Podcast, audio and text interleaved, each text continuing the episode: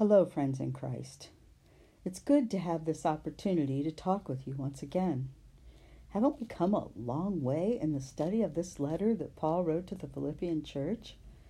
It seems that one thing that comes across loud and clear is that the church often struggles through hard times, and it doesn't seem to matter what age or what country. There's always conflict to contend with. It reminds me of the rock tumbler my daughter once had. The rough rocks were placed in the tumbler and was turned on, and the rocks tumbled against one another over and over, and they bumped against each other until it, the tumbler stopped. Then, when, when the rocks were removed, it was apparent they'd been transformed by this process into beautiful, smooth stones. We, as we sojourn together, we're being transformed into a thing of beauty by contending with conflict together in Christ. Today, we explore how that happens and why it happens, as Paul talks about who he was before and who he is now in Christ. And here's Paul's words. I'm reading from Philippians chapter 3, verses 7 through 11. I once thought these things were valuable, but now I consider them worthless because of what Christ has done. Yes, everything is worthless when compared with the infinite value of knowing Christ Jesus my Lord. For his sake, I've discarded everything else, counting it all as garbage, so I could gain Christ and become one with him. I no longer count on my own righteousness through obeying the law. Rather, I become righteous through faith in Christ. For God's way of making us right with Himself depends on faith. I want to know Christ and experience the mighty power that raised Him from the dead. I want to suffer with Him, sharing in His death, so that one way or another I will experience the resurrection from the dead. The last time I talked with you, I told you about a video series that I'd watched again and again called The Chosen.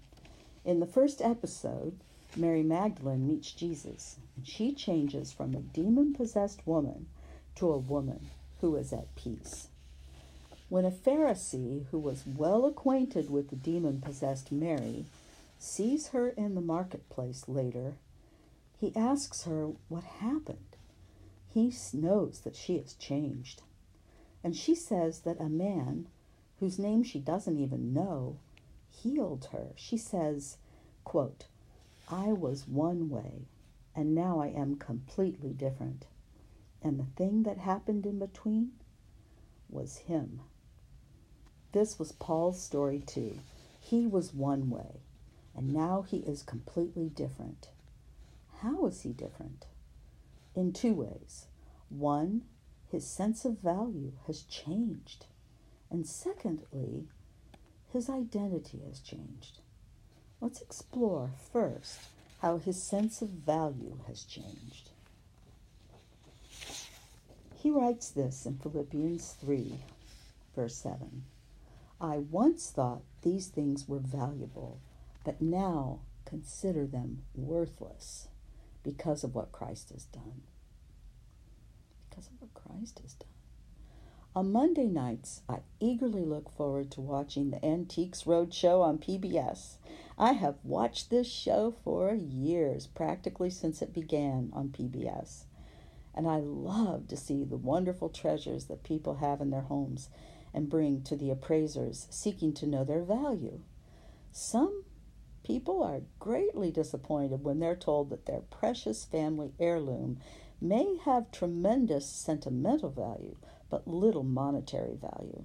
But some, like the guy that had an old Indian blanket that hung on the back of his chair, discover that it has great historical significance, and the appraiser sets the value very high indeed. And he told him, You have a national treasure, sir, and it was worth hundreds of thousands of dollars. I am in awe. However, many times I've watched when the appraiser says an object is worth thousands of dollars, and I think, really? But who would want that? You see, unless someone wants it, it's worth nothing. And this is where the concept of value comes into play. The value depends on the desire of the beholder. Paul began our passage today talking about this very thing. He said, I once thought that these things were valuable, but now I consider them worthless because of what Christ has done. What did Paul think was valuable? The same thing those he mentions in verse 2 think is valuable the law. Paul is being criticized by these people who are t- telling the Gentiles in the church that Christ is not enough, that they must be circumcised and observe the ceremonial feasts in order to realize their salvation. Oh, and as well, believe in Christ. And Paul has just told them that un- that understanding builds a false foundation in their lives, a foundation of sand. They're not building on the rock of Christ. It leads to a foundation of confidence in something other than the finished work of Christ on the cross.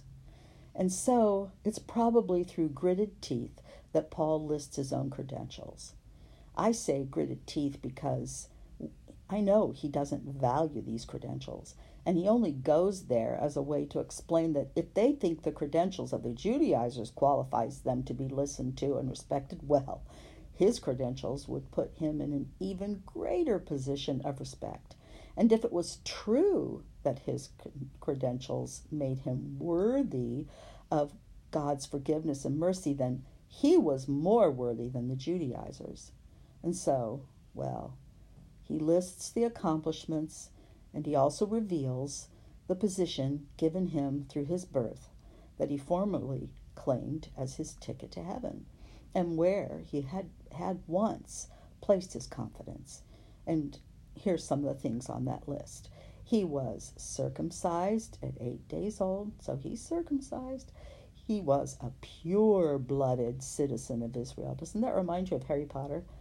Paul was no mudblood, right? he was a member of the tribe of Benjamin. In other words, he was a real Hebrew. He was a member of the Pharisees and he possessed the righteousness that comes strictly from obeying the law. At all of this, he once highly valued. And it's this sort of thing that his opponents credit to themselves in their attempt to get the Gentiles to listen to and follow them, but not Paul. Paul te- writes, telling the Philippian believers that these credentials are absolutely worthless in his estimation. They have no value. Verse 8 Yes, everything else is worthless when compared with the infinite value of knowing Christ Jesus, my Lord. Have you ever seen a scale that has two plates on either side? It looks like the kind that Lady Justice holds. You know, Lady Justice, she she has a blindfold on, a statue. I'm sure you've seen a statue or a picture of her, and she holds a scale. Well, let's say Paul has one of those, and on one side he places all of his credentials, and on the other side he places Christ. And he sees that the side that holds Christ goes all the way down, showing great substance and worth. And the credential side, it goes all the way up, displaying its lack of weight and value. Those credentials are fluff in comparison to Christ. Christ is worth far more. In fact, he's everything. He is Paul's pearl of great price. This is mentioned by Jesus in a parable when he uh, that was recorded in Matthew 13, 45 and 46. A merchant was on the lookout for choice pearls. When he discovered a pearl of great value, he sold everything he owned and bought it. Or the one that Jesus told that's recorded in Matthew 13 44. A man discovered a treasure hidden in a field, In his excitement, he hid it again and sold everything he owned to get enough money to buy the field. Knowing Jesus is the treasure Paul found, and he gave up everything in order to have him. My friend and neighbor Rosaria Butterfield tells a story about being at church after her conversion to Christ. She went around asking the people at her church, what did they have to give up to be there? Because she assumed that everyone there had to give up something to follow Christ, that everyone had experienced a sacrificial cost. Because Rosaria lost everything to have Christ. She lost her job as head of women's studies at Syracuse University in New York. She lost her home. She lost her partner, but not her dog. She kept her dog Murphy. Knowing Christ was worth much, much more to her. He was and is her greatest treasure. Nothing, nothing compares. Well, how could Paul give up so much to have Christ? Give up his reputation, his prestige, his position. How could he call that worthless? Because Christ made Paul completely different. It happened on the Damascus Road where Paul was traveling to go zealously persecute the Christians. It's a story that I, I hope one, one day, if you haven't already, you'll read all of it. It's in the book of Acts, chapter 9. But I'll read you a little bit. Verse 9 Meanwhile, Saul was uttering threats with every breath and was eager to kill the Lord's followers. So he went to the high priest. He requested letters addressed to the synagogues in Damascus, asking for their cooperation in the arrest of any followers of the way that he found there. He wanted to bring them, both men and women, back to Jerusalem in chains. As he was approaching Damascus on this mission, a light from heaven suddenly shone around him. He fell to the ground and heard a voice saying to him, Saul, Saul, why are you persecuting me? Who are you, Lord? Saul asked. And the voice replied, I am Jesus, the one you are persecuting. Now get up and go into the city, and you will be told what you must do.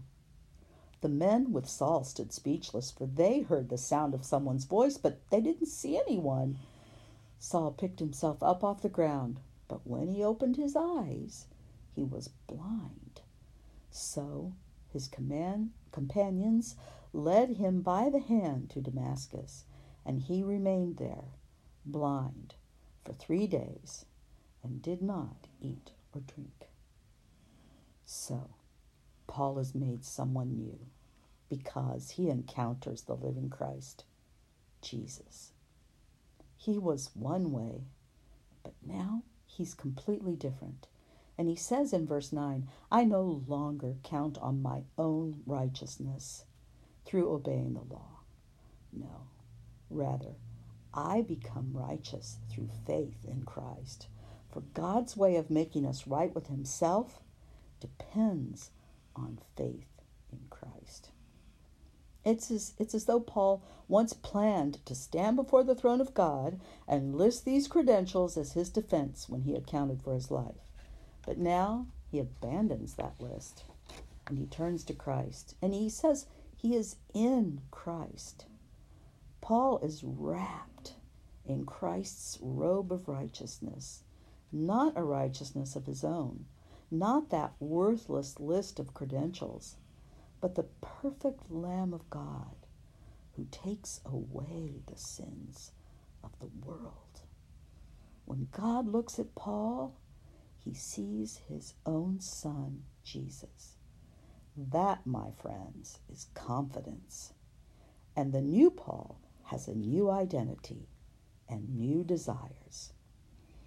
In verse 10 of Philippians 3, he says, My new desires, his new desires are these I want to know Christ and experience the mighty power that raised him from the dead. I want to suffer with him, sharing in his death, so that one way or another I will experience the resurrection from the dead. I want to know Christ. The Greek word for know that Paul uses here is ginosko. This word means far more than intellectual or theological knowledge. He's talking about having experiential knowledge of Christ, about knowing Jesus personally. We can know all about someone, we can read their biography or dig up info on our quest to learn about them, but never meet them, never talk to them, never really know them. And that all changes when they move into the neighborhood of your life. When you see them and you talk with them and encounter them daily, and even more when you identify with them. And this is what Paul means when he says he wants to know Christ. As I was searching Rosaria's book, looking for the story of her church experience when she'd gone around asking folks what they gave up to be there, I came across this paragraph where she talks about joining her church. My husband had reminded me that there can be no resurrection without there first being a death.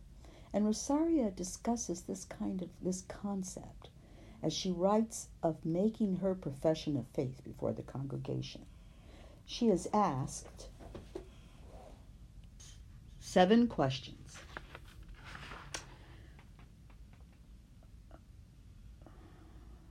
Making seven vows. I want to read just a few of these because, along with these vows, she writes of her initial inner turmoil. And so I'm going to read three of them to you. Here's the first one.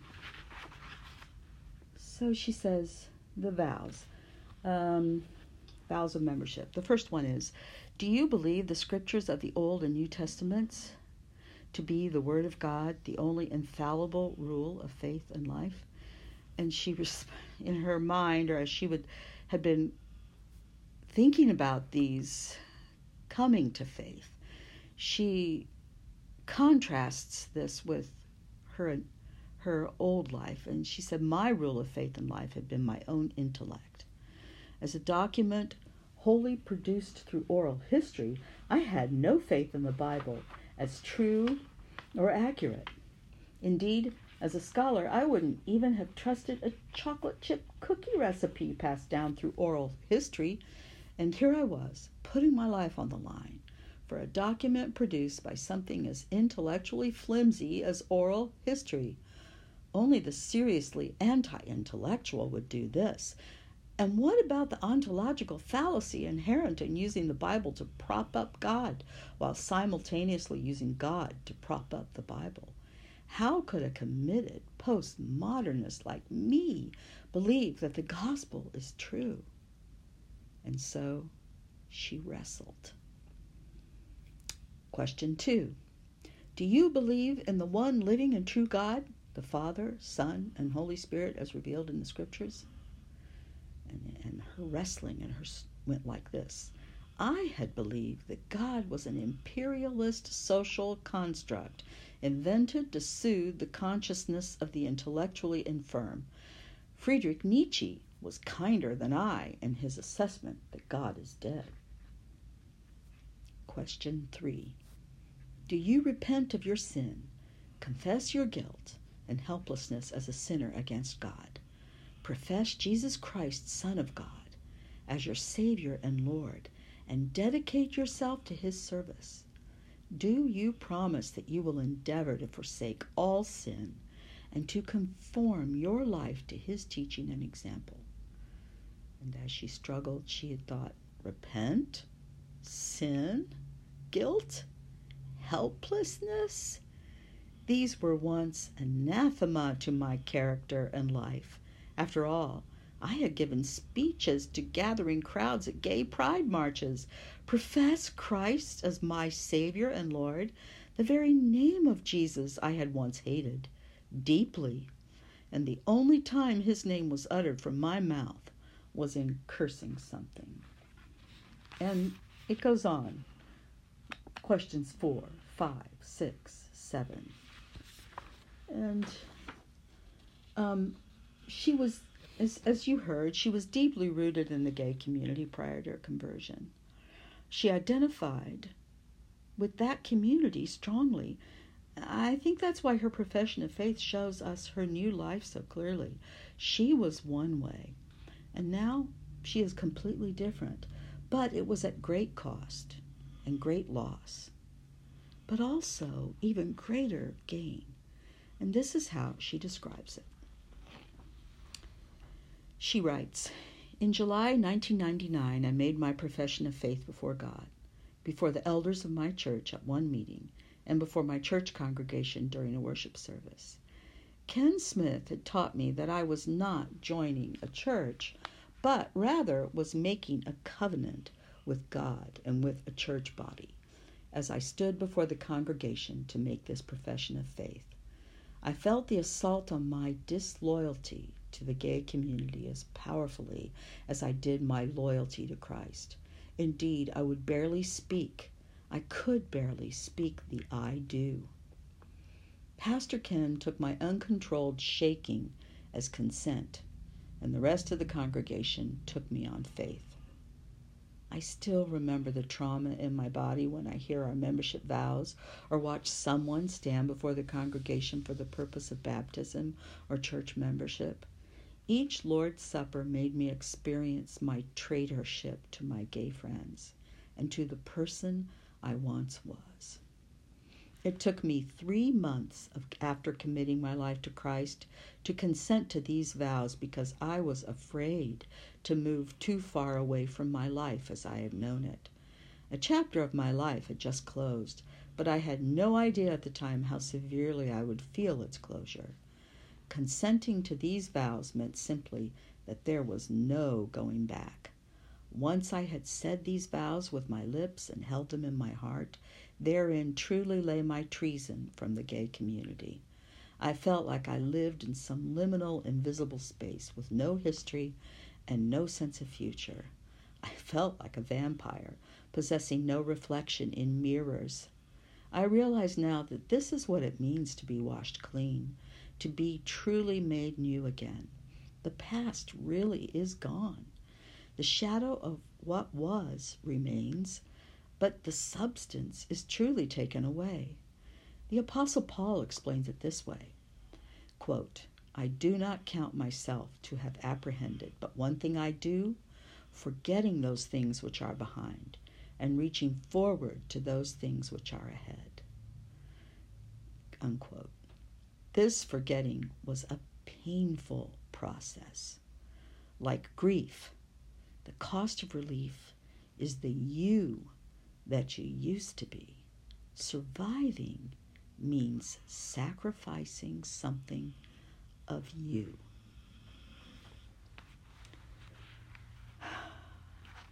From death to life. This is the gift of Christ to us. This is the power of his resurrection. Even now, we are being raised to new life in Christ. And Paul identified strongly with the Jewish religious community. He was moving up in power and influence in that community when Jesus knocked him down and got his attention. Here is how he's described in Acts 9 by Ananias. In Damascus, there was a disciple named Ananias. The Lord called to him in a vision. Ananias, yes, Lord, he answered. And the Lord told him, Go to the house of Judas on Straight Street and ask for a man from Tarsus named Saul, for he is praying. In a vision, he has seen a man named Ananias come and place his hands on him to restore his sight. Lord, Ananias answered, I, I've heard many reports about this man and all the harm that he has done to your holy people in Jerusalem. And he has come here with authority from the chief priests to arrest all who call on your name. But the Lord said to Ananias, Go. This man is my chosen instrument to proclaim my name to the Gentiles and to their kings and to the people of Israel. I will show him how much he must suffer for my name. So Paul experiences the power of Jesus' resurrection, raised from death to new life in Christ. All that zeal to persecute the church has now become zeal to preach Christ. and he wants to identify fully with Christ. He wants to experience the fellowship of Christ's sufferings, to reach out his hand in acceptance, agreement, and trust.